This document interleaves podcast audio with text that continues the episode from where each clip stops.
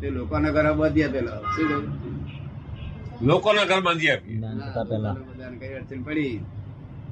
તે નક્કી કરેલું એક કે આ ડોક્ટરો છે તે જેમ માણસોની દવા કરે છે એમ આપણે મકાનોની દવા કરવી જૂના મકાન પર દવા કરવી દવા બાંધી હાલવા શું કહ્યું? પછી અમારું મકાન જૂનું હતું ગામમાં બારબી ગામમાં. બાદરણમાં બાદલમાં.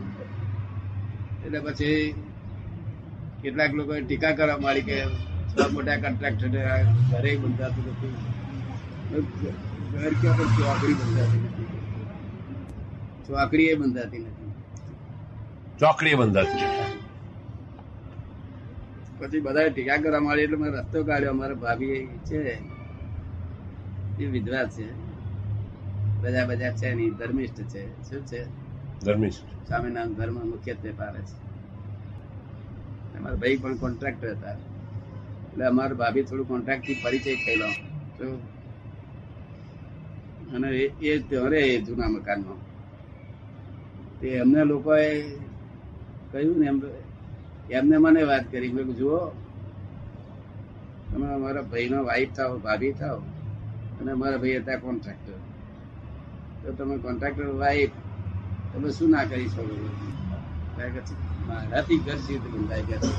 નક્કી કરી જાઓ આજે. જો દર્શન કરી જાઓ કહ્યું દર્શન કરી ગયા, આશીર્વાદ આપ્યા.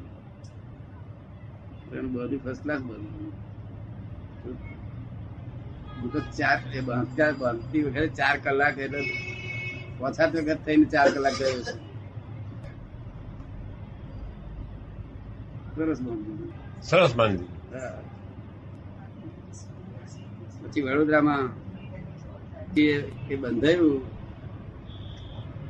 ત્યારે પહેલા વખત કે સવાર પગલા પાડો તો એની શરૂઆત કરી મુહૂર્ત કરીએ.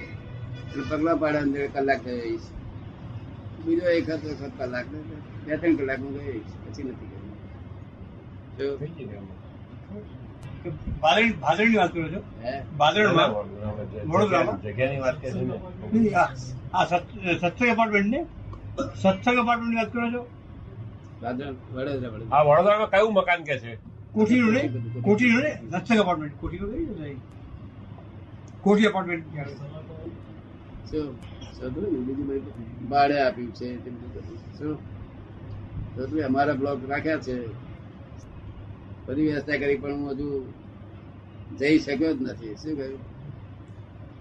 અને ભાદરણ છે તે સાત આઠ દસ વર્ષથી મકાન બંધ પણ કોઈ દાડો એક એક રાત પણ ઊંઘી ગયો નથી ત્યાં આગળ. શું કહ્યું?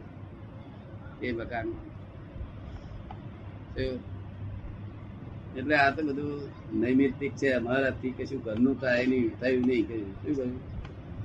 બીજા લોકોને બધી આપ્યા બીજા લોકોને બધી આપ્યા